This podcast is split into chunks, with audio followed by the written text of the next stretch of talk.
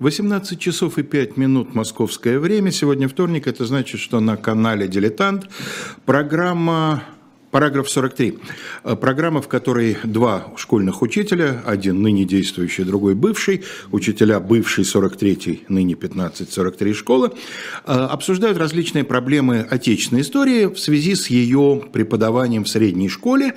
И сегодня мы завершаем цикл, который получился на одну передачу длиннее, чем мы изначально планировали. Э, цикл, названный «Последняя война Московского царства», потому что по итогам этой войны Московское царство было провозглашено Российской империей. Мы говорим о Северной войне, уже есть вопросы, в частности, вот э, один из наших зрителей, Артемий Плеханов, спрашивает, почему мы считаем правильным тезис э, шведского историка Энглунда о том, что после Полтавы закончилась эпоха великодержавия. Артемий, мы в прошлый раз э, не, как сказать, не высказывали своего отношения к этому тезису, мы просто говорили о том, что есть такая точка зрения, да, один из шведских историков вот так полагает. Ну, да? на самом деле так полагает далеко не один шведский Наверняка, историк, разумеется. Преобладающее это мнение в шведской историографии. Ну вот, тем не менее, в любом случае мы оба не настолько хорошо знаем историю Швеции, а, чтобы... И в особенности шведскую историографию. Да, и особенность шведской историографии, для того, чтобы иметь какое-то свое такое э, обоснованное мнение по этому поводу. Значит, э, мы в прошлый раз закончили на сюжете, связанном с э, Гетманом Мазепой, и у нас остался недообсужденным один чрезвычайно важный разворот этого сюжета.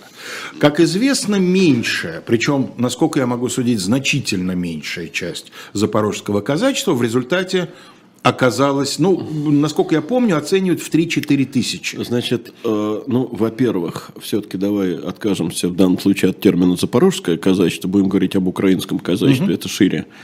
Э, во-вторых, там есть действительно разные данные, но в любом случае, если Мазепа обещал до 100 тысяч, то самые максимальные цифры, которые бытуют в литературе, э, говорят о том, что он привел до 10 тысяч угу. к э, шведскому королю. И это, конечно, было совсем не то, э, на что Карл XII рассчитывал. Естественно, возникает вопрос, почему так получилось.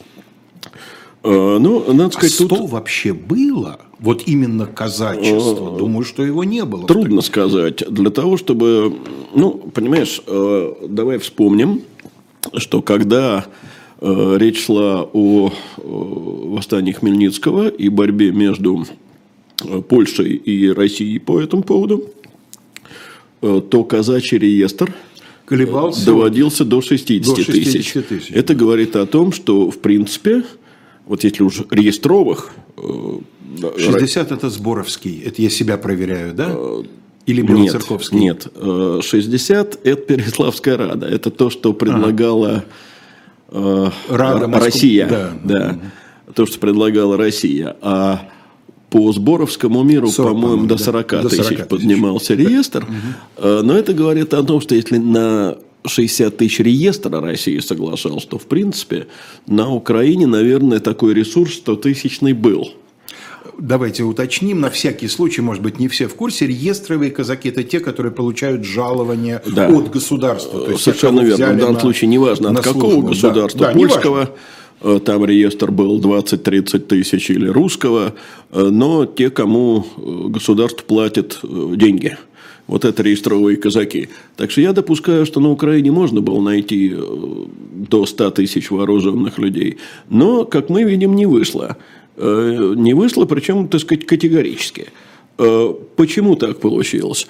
Ну, по нескольким причинам. Э, и первая из этих причин, я думаю, все-таки в том, что казачество не поверило в то, что с помощью шведов можно создать целостное самостоятельное украинское государство. Это первое. Второе, во многом дело в реакции Петра. Потому что когда Петр узнал о измене Мазепы, я говорю измене, э, именно вот... Э, используют термин. Используют термин Петра угу. и то, как Петр это воспринимал. Он, во-первых, был совершенно потрясен, потому что ничего подобного он не подозревал, Мазепе он безоговорочно доверял. Э, а во-вторых, как это ему было свойственно, он действовал мгновенно и э, совершенно беспощадная. Может быть, вспомнил Кочубеевский донос и укорил себя за то, что так может. Быть, да, очень может быть. Э, э, во всяком случае, буквально через несколько дней после того, как Гетман бежал э, к Карлу XII, с собой он тогда действительно провел 4 тысячи, потом силы его выросли, видимо, до 10 тысяч. Так вот, буквально через несколько дней Батурин, столица Гетмана, была сожжена. Меньшиком, если я правильно помню. Да, да. Но в данном случае важно не кем, а важно, что русскими войсками. И это сразу, во-первых, э, подорвало ту базу материальную, на которую рассчитывал, э, по-видимому, и Гетман, и шведский король, э, потому что Батурин располагал гигантскими складами и продовольственными, и, так сказать, вещевыми, и... Амуницией, вооружением. Ну, вот я и говорю, вещевыми – это угу. амуниция, и складами вооружения. А кроме того, сожжение Батурина было акцией устрашения. И, по-видимому, это на казачестве сказалось. Э, потому что вот рисковать выступить сейчас против русского царя было страшновато. Но была и другая причина. Петр при всей своей, ну, как мне кажется, болезненной жестокости, все-таки, мне кажется, он был жесток патологически именно в медицинском смысле. Э, и поэтому я, так сказать, не люблю этого героя русской истории. Но в то же время он умел действовать не только кнутом, но и пряником. И пряник этот заключался в том, э, что э, на Украине немедленно были снижены и даже частично отменены подати военного времени. То есть положение украинского казачества и украинского населения вообще было заметно облегчено. Но, кроме того, были предприняты пропагандистские усилия. Э, было объявлено, что подати эти якобы, э, насколько я понимаю, это было ложью, э, но вот якобы Мазепа собирал эти подати не в государеву казну, а в свою собственную пользу. Насколько интересно, особенно для нас сегодня, как постепенно пропаганда проникает Э, в военное дело. Да, так ведь? я об этом и ну, говорю. Ну, да. не, ну, не столько в военное дело, э, сколько, так сказать, в идеологическое обеспечение ну, да, войны. Естественно, конечно. Э, да. Вот. И, кроме того, Петр тогда разрешил старшине украинской избрать нового гетмана. И избрали они тогда Ивана Скоропадского. Вот Скоропадский, насколько я понимаю, будет последним гетманом перед довольно долгим перерывом. Ну и кроме того, надо еще одну вещь вспомнить. Дело в том, что вот мы об этом не говорили, э, но э, дело в том, что к тому моменту, когда э, Петр узнал о переходе Мазепы на шведскую сторону, уже ситуация, ну, как в современных терминах ситуация на фронте, да, хотя тогда фронта как такового не было, она уже изменилась в пользу России – Дело в том, что битва при Лесной знаменитая, которую Петр назовет потом матерью Полтавской баталии, э, произошла до того, как э, стало Петру известно об измене Мазепы. И э, я думаю, что эта битва при Лесной в известной мере тоже сыграла свою роль – в том, э, что украинское казачество не решилось э, за Мазепой последовать. Мазеп, как мы знаем, бежал в октябре 1708 года к Карлу XII, а 28 сентября у деревни Лесной, близ города с замечательным названием Пропойск, Э, произошла битва, в которой э, корпус Левенгаупта, вот мы о нем говорили. Мы говорили в прошлый раз, да, да это был, Рижский корпус плюс да, присоединенный в тяжелейшем сражении разбит. Э, о том, насколько тяжелым было это сражение, говорит то, что оно шло с 8 утра и до 8 вечера. А, но самое главное заключается даже не в том, что шведы потеряли то здесь... продолжалось уже в темноте, что да. в то время было, в общем, очень редким явлением. Да, ну, конец сентября, 8 вечера, конечно, уже темно. Конечно. Дело даже не в том, что шведы потеряли здесь э, убитыми и тяжело ранеными около 6400 человек. и около 700 пленными. А дело в том, что Левенгаупт пришел, привел Карлу XII солдат, примерно 6,5 тысяч дошли – но это были солдаты без того, чего ждали шведы, Совершенно без обоза. Да. Обоз, э, правда, э, только частью попал в русские руки, э, остальное шведы успели утопить в реке, но самому Карлу XII этот обоз не достался. И вот с этого момента, по-видимому, шведская армия была обречена. Потому что все дальнейшее происходит таким образом. Шведы начинают голодать, у шведов нет э, боеприпасов. Э, ну, мы не будем подробно говорить сегодня о Полтавской битве, э, потому что это, в общем, хорошо известный такой сюжет. Но, может быть, не все это знают. Шведы предприняли штыковую атаку на русские редуты без единого выстрела, потому что у них просто не было ни ядер, ни пороха. Другое дело, что Карл XII верил безоговорочно в то, что его шведские чудо-богатыри это я суворовский, суворовский термин применяю, термин, конечно, конечно, э, способны и голым штыком, э, так сказать, победы одерживать. Но в результате шведы понесли в этом сражении колоссальные потери. Ну, это, кстати говоря, еще про один стереотип, да, как у нас всегда гордостью говорили, что европейские армии штыковой атаки не принимают. А, ну, так вот, э, по крайней мере, до э, Полтавы, пусть Полтава говорить сложнее, но до Полтавы э, лучшей э, в штыковом бою армии Европы была, несомненно, шведская. А если говорить о Первой мировой войне, то лучшими в штыковом бою э, были вовсе не обитатели Европы, а выходцы из Африки, попросту говоря, сенегальцы. Сенегальцы, да, да. Да, ну, потому что они привыкли с холодным оружием на Львов ходить, Э, а не только на, на двуногих. Ну да, не видели в этом ничего необычного. Абсолютно. Э, и, в общем, положение было у шведской армии таким, что к зиме 8-9 года в шведской армии уже довольно, так сказать, устойчиво говорили о том, что надо уходить за Днепр. И дальше, может быть, направляться в сторону Крыма, Турции – Э, как-то вот так, потому что положение на украинской и русской территориях становилось совершенно аховым. Лень, вот э, можно я задам вопрос, пользуясь служебным положением, э, ответа на который у меня нет у самого. Я его задаю, потому что мне тоже интересен ответ. Совершенно очевидно, что значительную роль в обеспечении будущего успеха Полтавской битвы сыграла удивительная совершенно стойкость гарнизона Полтавы во главе с полковником Келлином который, несмотря ни на что, стойко держался, хотя и гарнизон был небольшой, и Полтава не была так, чтобы сильно укреплена. Ну, слабенькая крепость была. Крепость была слабенькая, с земляным валом, да, так сказать, ничего особенного нет. Вот что этих людей заставляло так стойко держаться? Ну, тут однозначного вопроса нет. Самый простой ответ, простой, присяга. Вот они присягу давали и держались до последнего. Вообще, надо сказать, что э, многие крепости ведь держались до последнего. До последнего держалась э, в 1704 году шведская Нарва.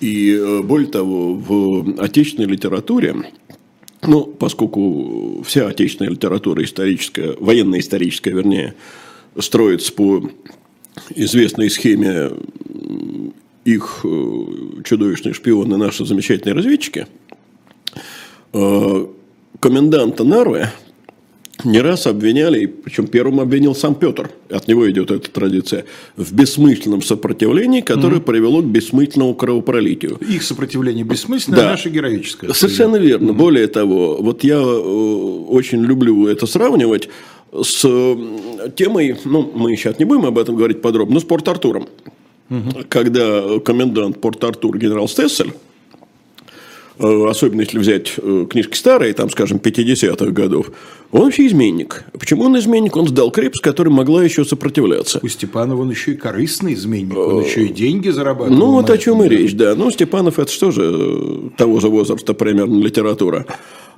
И Стесселя судили. Другое и дело... к смертной казни. Да, другое, да. другое дело, что он, по просидел три месяца и был амнистирован. Да. И, на мой взгляд, он справедливо был амнистирован. Скажу почему. Потому что, да, крепость могла сопротивляться, но то, что она в итоге падет, было совершенно очевидно.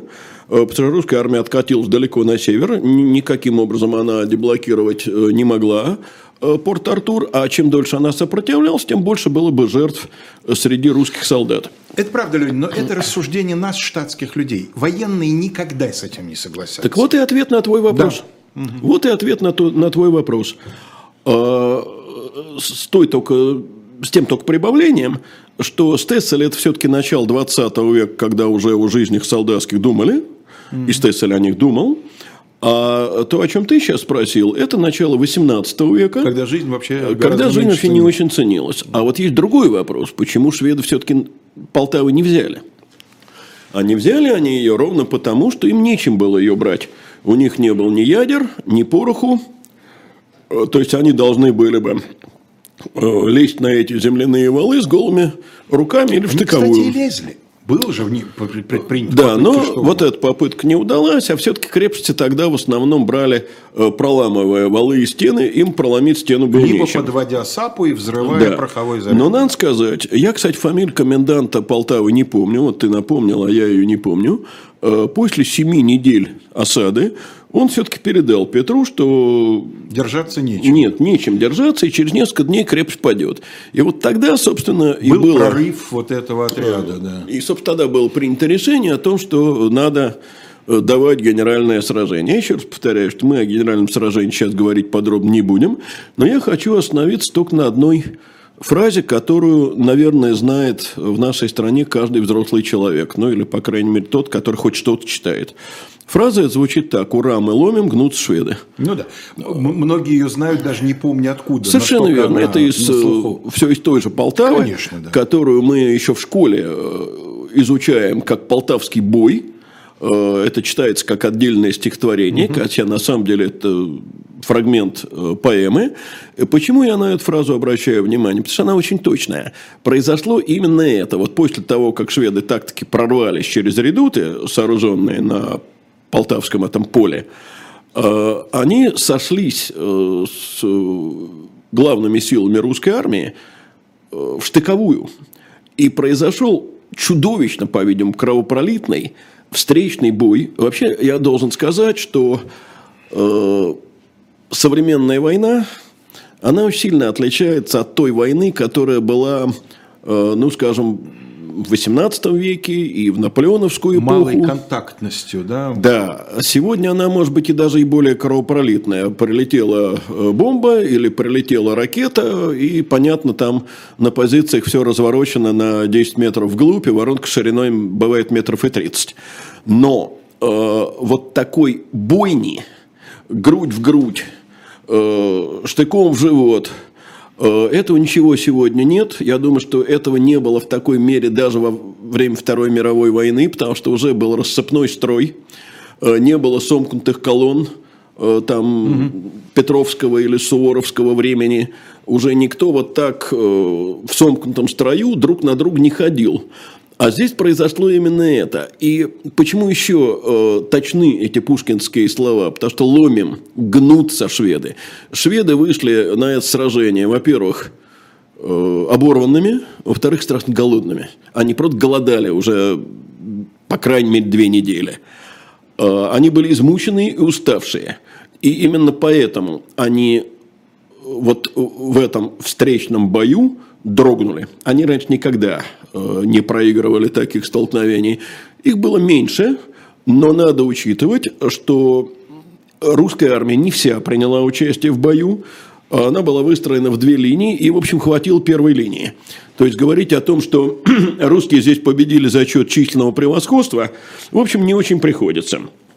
Э, надо, правда, иметь в виду, что из тех 30 тысяч, э, которые были под рукой у Карла XII, по-настоящему здоровые, э, боеспособные, были, дай бог, 14 тысяч.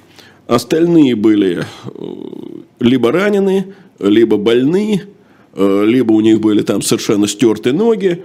Русская армия – это 42 тысячи. То есть, она превосходила ну, почти в полтора раза всю шведскую армию. А боеспособную часть втрое. Но вот в этом столкновении после редутов практически было один к одному. Может быть, чуть больше было русских. И, ну, во-первых, шведская армия была уже э, другой.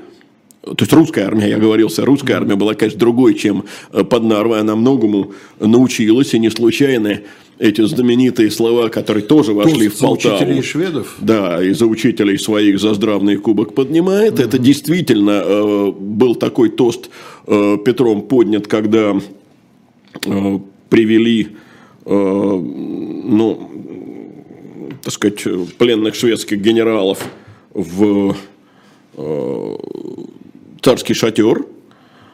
Э, и, в общем, и была фраза ответная «Хорошо же вы, Ваше Величество, отблагодарили своих учителей». Да, да, да, я не помню, правда, Я тоже не помню, кто по-моему, шведских... по-моему, Реншельд. Реншельд, наверное, да. да. Э, кто из шведов это произнес, но это в данном случае как раз и э, не настолько, э, мне кажется, важно.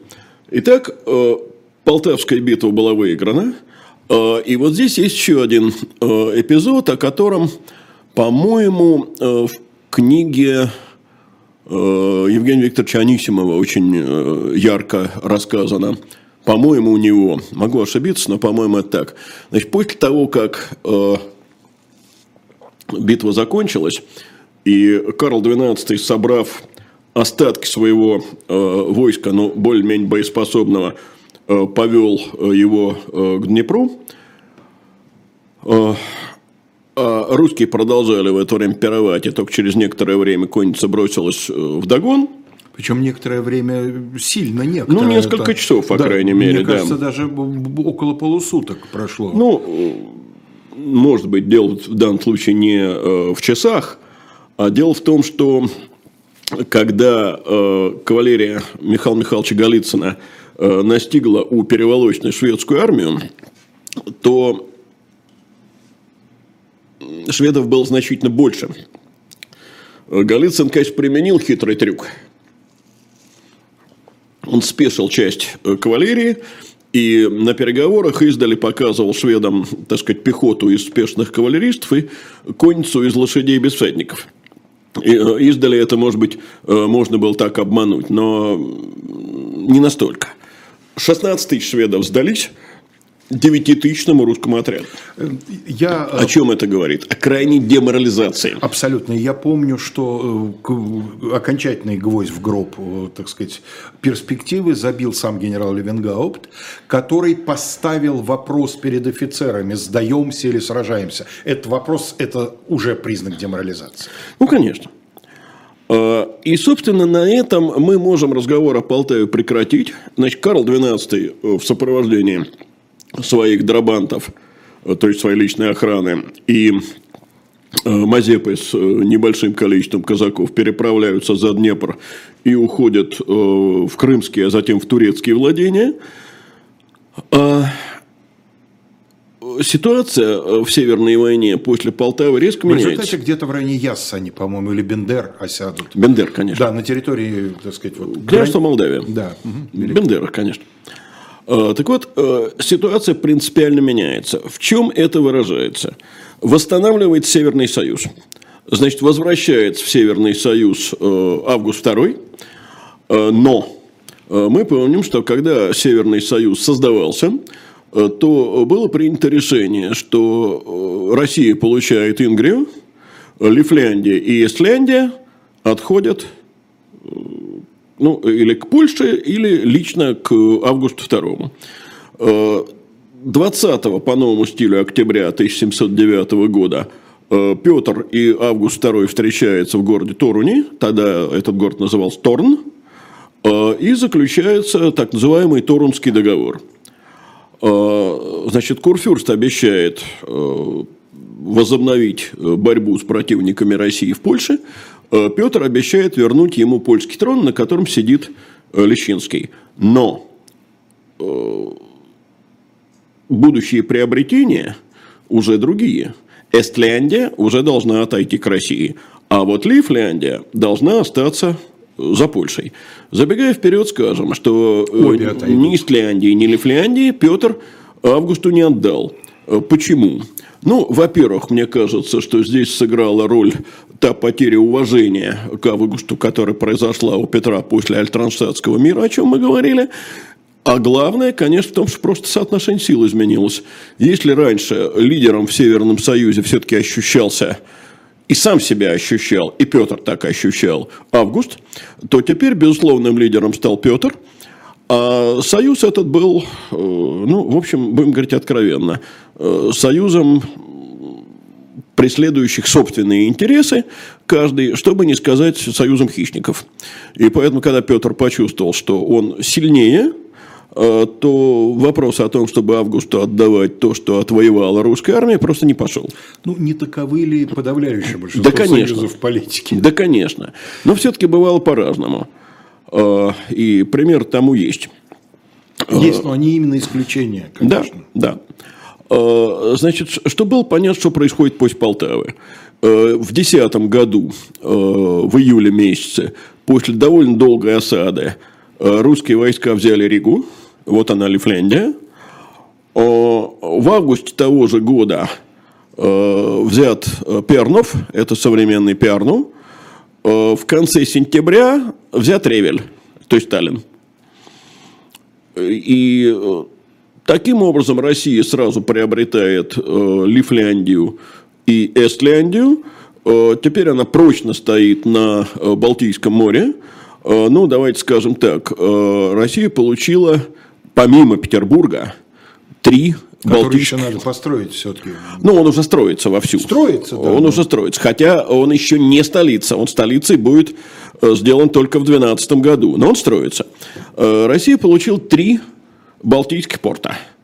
Ревель, Пярну, ну, Пернов, и Ригу. И это было, конечно, мощнейшее приобретение. Это было приобретение. Ну, особенно Ревель Рига. Пернов, в общем, конечно, как ну, порт. Ну, все-таки порт. Ну, порт, да, порт. Ну, безусловно, а, И это, по-видимому, э, давайте вспомним, это то, о чем в свое время мечтал еще Иван Васильевич, Иван Грозный. И вот теперь уже можно говорить о том, что Россия превращается, безусловно, в великую державу. И в империю заканчивает превращаться. Превращается, но не объявляется пока, пока империей. Она, империя, как мы знаем, будет объявлена э, в 1721 году, когда война закончится. О, надо сказать, что э, как раз в это примерно время, я сейчас не помню, до или после э, взятия э, Ревеля и Риги, э, Петр предлагал Швеции мир. Предлагал мир. Э, он э, требовал, правда, уступить э, Ингрию и Карелию с Выборгом. Карл XII от переговоров отказался. Ну, во-первых, мы уже не раз говорили, что Карл вообще предпочитал войну.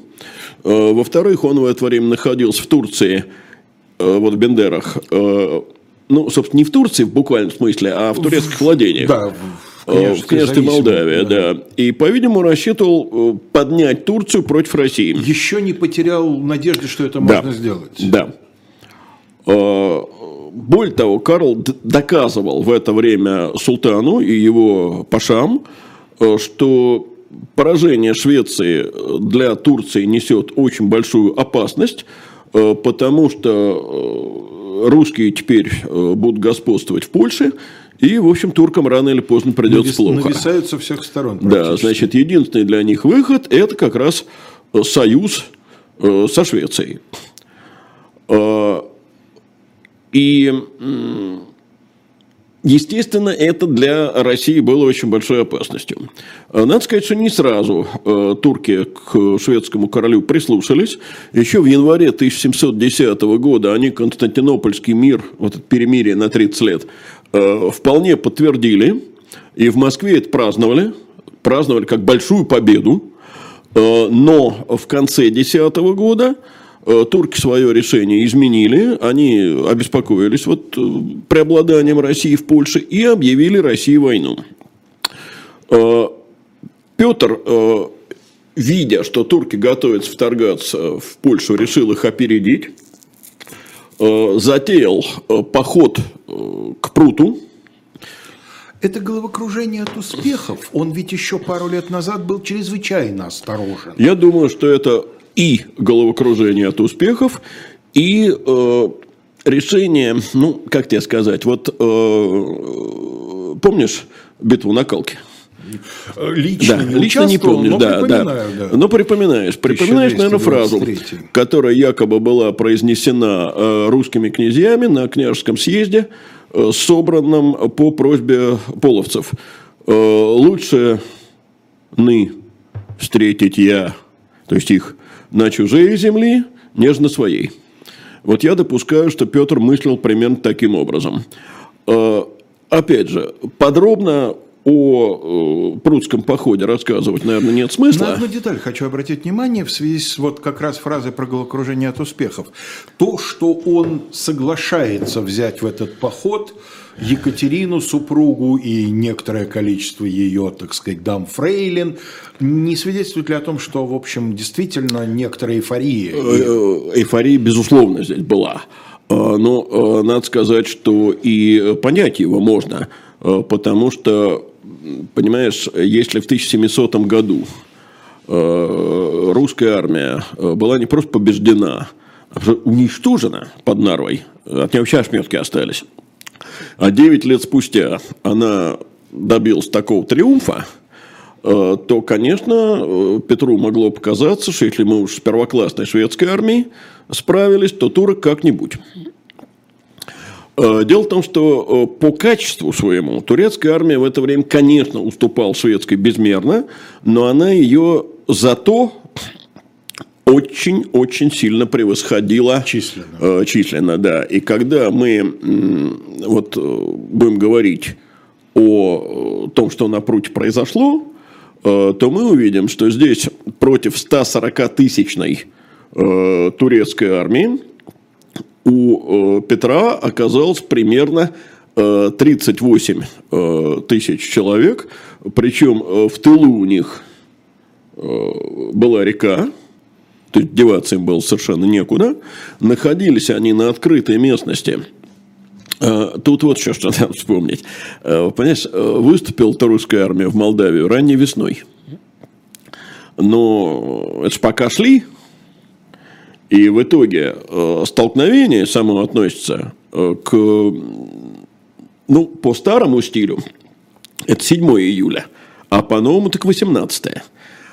А что такое в Молдавии на пруте июль месяц? Чудовищная жара. 40 градусов. Да. Значит, воды нет, деваться некуда, скрыться негде. И, в общем, приходил конец.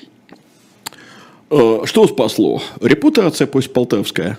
Э, дело в том, что турецкая конница и э, янычары явно не горели желанием русских атаковать. Именно это привело к тому, можно сказать, триумфу, вот тому триумфу, которого добился Петр Шафиров – на переговорах. Ведь Петр, отправляя Шафирова э, в шведский лагерь, Катался говорил ему по так. полу, грыз ковер. Есть такие подробности. Ставь да. с ними на все, кроме шклавства, то есть кроме рабства. Он соглашался вернуть все. Кроме Парадиза. Да, но только за Парадиз он готов был отдать Псков. Угу. И когда выяснилось, какие условия выставляют турки – Э, у меня такое впечатление, что сами русские дипломаты не могли опомниться. Потому что турки вообще не потребовали ничего в пользу Швеции. Они требовали вернуть... Срыть Азов, не, наоборот, срыть Таганрог, срыть Таганрог вернуть, вернуть Азов. Азов. Да, да, да, срыть Таганрог. Угу. А что касается шведов, то договор был один, так сказать, пропустить беспрепятственно э, через Польшу Карл XII. Но дело в том, что... От него уже устали. Не, как... он, утомил шведов бесконечно. В Бендерах он, он скандалил, он буйствовал. Но сейчас мы об этом говорить не можем. Спровоцировал осаду да. своего этого самого да. дома. Это как, вот это как раз у Сергея Цветкова да, рассказано да, да, блистательно. Да, да, Я давно не перечитывал, но помню до сих пор. Ну, есть еще версия о том, что э, якобы Шафиров подкупил э, турецкого визиря э, драгоценностями, которые ему дала э, Екатерина. Екатерина да, да. Но я думаю, что тут никакой подкуп бы не сыграл роли, э, если бы э, турки были уверены э, в своей победе. Э, ну вот, видимо, не были уверены. Он бы просто не рискнул подкупиться, конечно. Я, имею, я имею в виду, что визирь, если бы был уверен да, в том, что можно... Ну, просто так можно и голову потерять. Конечно, разумеется. Носить драгоценности будет не на чем. Совершенно верно. В итоге э, мы видим, что армию удалось спасти, э, больших территориальных потерь не последовало, но прудский поход все-таки закончился провалом. Э, ну вот давайте вспомним. Прудский поход провал, когда будет следующая неудача в войне – в этой войне? Нет, в, смысле, в этой войне неудач больше не будет. Больше не будет Вообще, да. когда Россия потерпит следующую крупную неудачу? А, ну, крупная неудача Аустерлиц? Да. Да, это почти век. Да. Аустерлиц 1805 год. Да, а здесь 11 угу.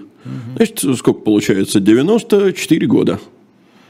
Э, в промежутке э, небольшие, не слишком большие успехи будут. Ну, я понимаю, а то, вот, что называется цусимой у моряков, да, полного разгрома. Да, а вот поражений да, не будет. Не будет, не будет поражений. Э, но Петр был такой человек, который умел э, забывать о неудачах на следующий день. Вот все, южное направление, так же как э, после неудачи Великого посольства, он отодвинул. Все силы сосредоточены на северо-западе. Значит, в одиннадцатом году русские вторгаются в Померанию шведскую, это север Польши. В тринадцатом году они высаживаются в Финляндии и захватывают Гельсинфоркс, это нынешний Хельсинки. Хельсинки да. Э, ну, а дальше... 14 год. 14 год Гангут, да. да. Э, ну, тут еще надо вспомнить э, такую изящную фразу Петра, когда он говорил, зачем ему Финляндия, он объяснял, что было бы что при мире уступить. И авось шведская шея мягче гнуться станет. Ну, Разумно? Разумно, потому что при мире, при переговорах всегда нужно что-то отдать. Значит, он э, собирается захватить больше, чем э, необходимо. Э, о Гангуте говорить не будем, это известная вещь. Э, я только хочу обратить внимание на то, что э, хотя Гангут считается морской победой, но он был в значительной степени по сути дела, сухопутными войсками. По да. сути дела, это э, морская победа, одержанная не столько флотом, сколько сухопутным десантом на грибной флот посаженным. Угу. Потому что настоящего флота у России еще нет. Галеры в основном. Э, да, галерный флот. И преимущество заключается в том, что они могут двигаться, э, когда на море штиль. Ну и потом галеры смогли перетащить через самое узкое место э, да, но дело в том, что... Корабли бы не смогли. Нет, конечно, это невозможно. Но дело в том, что у шведов тоже были галеры, кроме э, линейных кораблей. Кроме линейных кораблей, фрегатов. И, собственно говоря, вот в том отряде Эреншельда, э, который, собственно, и был захвачен, там как раз были в этом отряде было несколько галер, и э, был э, фрегат, э, и был два шхербота. Э, так что это все-таки... Но так или иначе, Гангут – это первая, несомненная, да. не притянутая за уши победа Да, это победа флота. на море. И первый вот этот вот, первая белая полоска на воротнике Совершенно на Гюйсе, верно. за Совершенно Гангут, верно. Э, и поэтому слова о том, что при Гангуте раз, э, родилась новая военно-морская держава, в общем, они имеют основания под собой. Э, в том же 2014 году захвачены Аландские острова, а это уже, э, так сказать... Одна из ключевых позиций. Плацдарм на для броска конечно. на шведскую территорию. В 2016 году э, Петру было доверено командование союзным флотом. Э, к берегам Швеции подошел флот, состоявший из кораблей России, Дании, Голландии и Англии. Дело в том, что голландцы и англичане были недовольны тем, что шведы грабили торговые корабли, которые шли в русские порты. Поход этот оказался в военном отношении не плодотворен. Но это первые русско-английские совместные военные э, действия, да, получается. Да, э, но, надо сказать, он не плодотворен оказался именно потому, что и голландцы, и англичане э, посчитали, что им поддерживать Россию сейчас не имеет смысла, и так она что-то слишком усилилась на Балтике. И поэтому в 16 году Петр меняет фронт. Он э, едет во вторую свою зарубежную поездку. На этот раз он едет во Францию. Э, и там ему удается добиться э, соглашения о том, что Франция лишает э, Карл XII, в данном случае не Швецию, а Карл XII, угу. э, финансовой поддержки – и, более того, берет на себя посредничество в переговорах. Но... Означает ли это, что уже делается ставка на сестру Карла XII? Э, не уверен. Угу. Тут не могу сказать. Э, факт тот, что как бы лишая шведского короля э, финансовой подпитки, его принуждают к миру, потому что, собственно, в Швеции у него ресурсов не хватает, кроме того, Риксдаг ему отказывает в ассигнованиях на войну, и он живет в основном на французских займах. А, и э, вот теперь Карл XII уступает. Он раньше отказывался от всяких переговоров. В мае 18 года переговоры начинаются. Это знаменитый Оландский конгресс.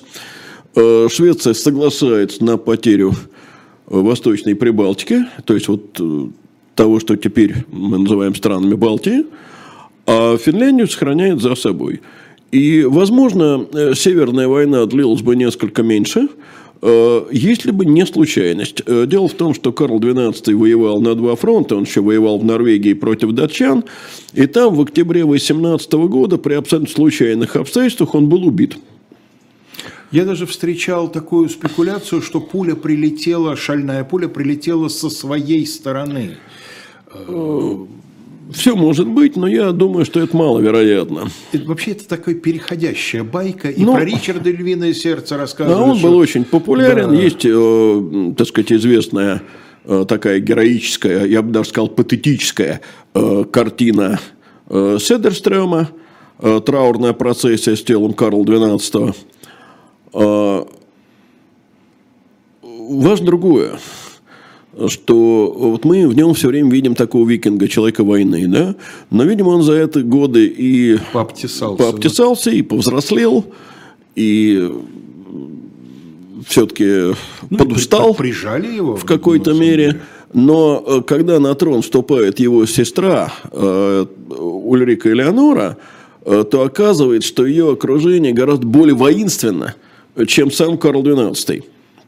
Поэтому война возобновляется – на этот раз англичане уже обещают Швеции поддержку, правда не оказывают. И известно, что Петр очень язвил, что э, так, господа англичане, э, так сказать, шведам э, помогли э,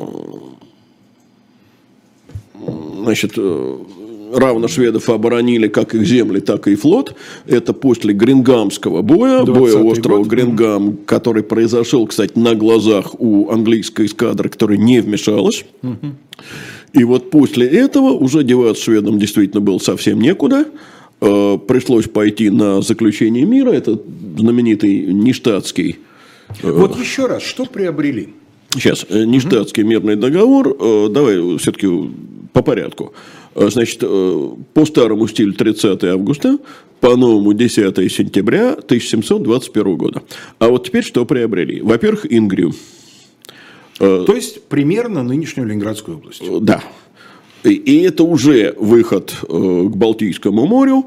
Петербург уже, в общем, порт. Вот теперь он, конечно, это, порт. Это, безусловно, порт Петербург. Это старинные Ям, Копорье, угу. Карела. Кроме этого, приобрели Исляндию и приобрели Лифляндию. Вот это те территории, которые Россия получила именно в результате Северной войны. И действительно Россия стала теперь великой европейской державой. Лифляндия – это север нынешней Латвии. Это север, север Латвии. Ну, север, северо-восток, угу. а там юго-западная это часть. Курляндия, Земгалия. Это, да, это Курляндия со столицей в теперешнем городе Елгаве. Тогда она называлась Метава. Метава. Угу. Ну, о Метаве мы говорили, когда Анна у нас были конечно, пункты да. для царицы. Угу. Значит, когда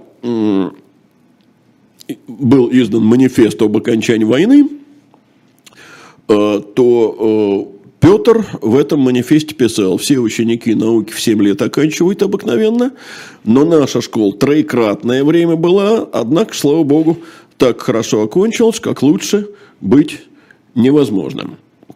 А, и были колоссальные торжества, а, они продолжались аж весь сентябрь месяц, но только надо вспомнить вот об одном. Мы э, уже с тобой говорили о том, что такое война а, вот она закончилась так, как лучше желать невозможно. Но при этом Петр оставил своим преемникам страну разоренную подчистую. Э, уже доказано, что за время Петровского правления сократилась численность населения. Э, колоссально э, возросли недоимки.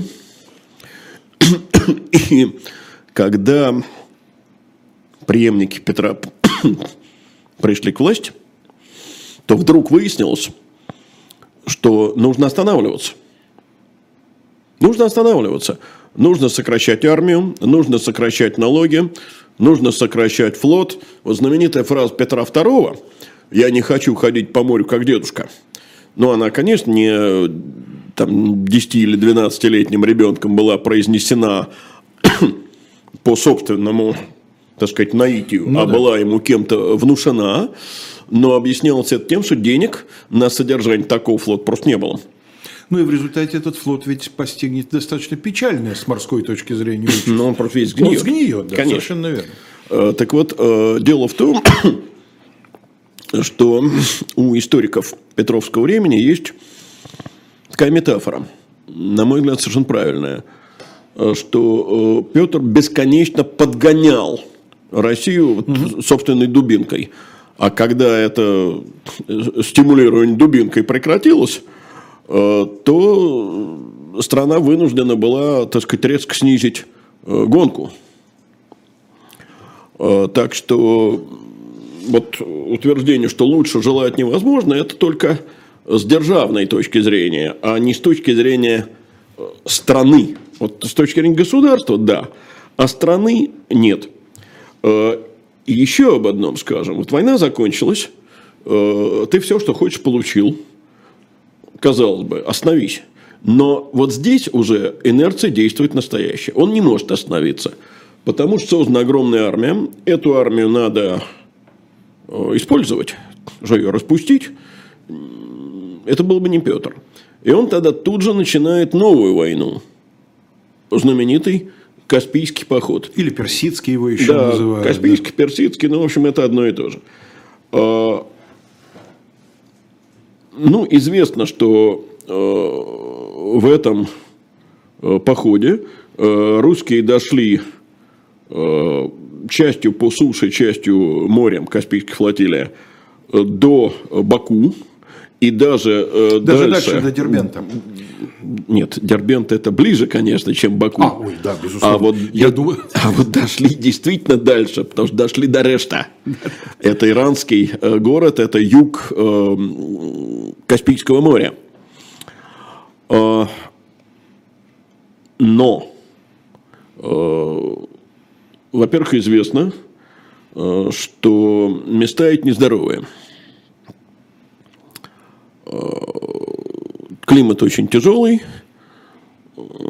И, в общем, как их использовать, было не очень понятно. И это становится понятно, если мы обратимся э, к словам Артемия Петровича Волынского. Потому что тот э, объясняет, по замыслам его величества ни до одной Персии было ему дело. Ибо если бы посчастливилось нам в Персии и продолжил бы Всевышний живот его, то есть подольше бы он прожил, да, да. Э, конечно, покусился бы достигнуть до Индии, а имел себе намерение и до китайского государства – что я сподобился от его императорского величества, сам слышать. Лень, вот ты сказал, что он уже не мог остановиться. Я прекрасно себе эту картинку представляю.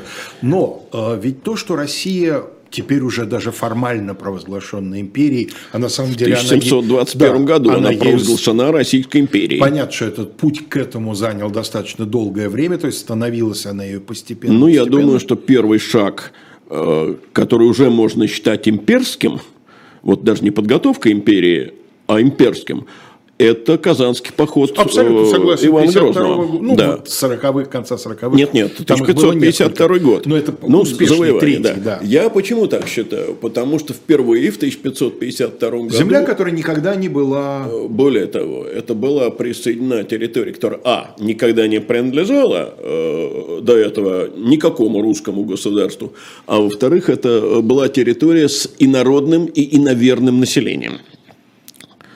Э, вот. И, собственно говоря, вот то, о чем мы сейчас говорим, э, вот так этот вот поход, спросить. это имперская вот. инерция. Э, совершенно верно, ведь дело не только в личности Петра, да? Нет, Империя, конечно. в принципе, не останавливается, пока может двигаться. Да, тем больше, что надо понимать, и в XVIII веке, и даже в какой-то мере в XIX веке считалось, что вообще присоединение территорий это всегда плюс. Э, вот вспомни, это о другой империи речь. Заключается Андрианопольский мир 1829 года э, России и Турции, э, получает автономию Сербия, и в Вене, столице Австрии, это вызывает э, буквально истерику. Э, Меттерних говорит о том, что Андрианопольский мир, э, не давая Австрии э, расширяться на Балканском полуострове, превращает ее во второстепенное государство. А уж, казалось бы, огромная империя, куда и там расширяться? Ну да. Э, то есть, это, по-видимому, действительно э, имперское, так сказать, правило заполнять всю ту территорию, которую, все то пространство, которое только можно заполнить. Другое дело, что надо помнить о различиях империй. Э, вот я сейчас э, не случайно упомянул именно Австрию, а не какую-то другую империю, потому что и так Австрия и Россия империи. это интегрированные империи. Ну, интегрированные внутренние, да. да. Э, это империи, где нет территориального разрыва между метрополией и колониями. Когда мы смотрим на Британскую империю, нам понятно, что там Индия, или Уганда – это колонии, да. а вот э, Великобритания – это метрополия. А когда мы смотрим на российскую территорию, ну, вроде страна огромная, но дело в том, что в этой стране тоже э, большая часть территории – это колонии. Либо это колонии поселенческие, Сибирь – это в какой-то степени аналог Канады и Австралии. Ну, для этого же придумано вот это вот эвфемизм национальной окраины. Вот да, они и есть колонии. Да, это колонии. Ну, не все, правда, национальные окраины были колониями. Потому что та же Украина или Польша, они были эксплуатируемыми национальными окраинами, но вот колониями они не были. Во многом потому, что они были более экономически развитыми, чем сама метрополия. И это не совсем колонии. Ну это, да, наверное. Это другой тип э, национальных окраин. Вот, э, собственно говоря, э, вот это имперское стремление э, поглотить, оно очень типично. Да. Ну что же, Думайте, граждане, думайте над тем, что мы сказали, потому что пока то, что я вижу, те, кто торопятся поделиться плодами своих размышлений, люди вообще не думают, некоторые даже не слышат. Вот не любишь ты наших слушателей. Нет, наших слушателей я очень люблю, потому что нас слушает э, иногда несколько десятков тысяч человек, ну, потом суммарно, да, пишут-то всего, значит, 30, не больше, а это значит, что остальные как раз ведут себя совершенно адекватно. Да? Ну ладно, хорошо. Значит, в ближайшее время следует, тут просто, ну, один мой давний, давно взятый под наблюдение персонаж сегодня, ну, совсем хорош. Mm-hmm. Да, что называется, знал, ну, что, знал, что дурак, но сегодня это просто Алексей фестиваль, Валерьевич. фестиваль какой-то. Нет, уж извините. Что же вы так это... Извините, извините. Он себя демонстрирует публично, ну, я дам оценку публично, тем больше, что не называю. То есть как... Сам догадается. Как шеф. Да. Аптека за углом. Аптека за углом. Я этих слов я не произносил, потому что подозреваю, что у него на них имеется копирайт и не хочу попасть на деньги. Так, значит, в ближайшее время э, на канале «Дилетант» пока еще эм, не появляется вторая вторничная передача, пока еще Елизавета Листова работает над другим проектом настолько плотно, что не может значит, эм, выходить вместе с Сергеем Бунтманом. Вас ждет особое мнение. Станислав Кучер беседует с Ольгой Журавлевой в 19 и в 21 Екатерина Шульман и Максим Курников, Екатерину Шульман считают э, российские власти иностранным агентом, они в программе «Статус». Всего вам самого доброго.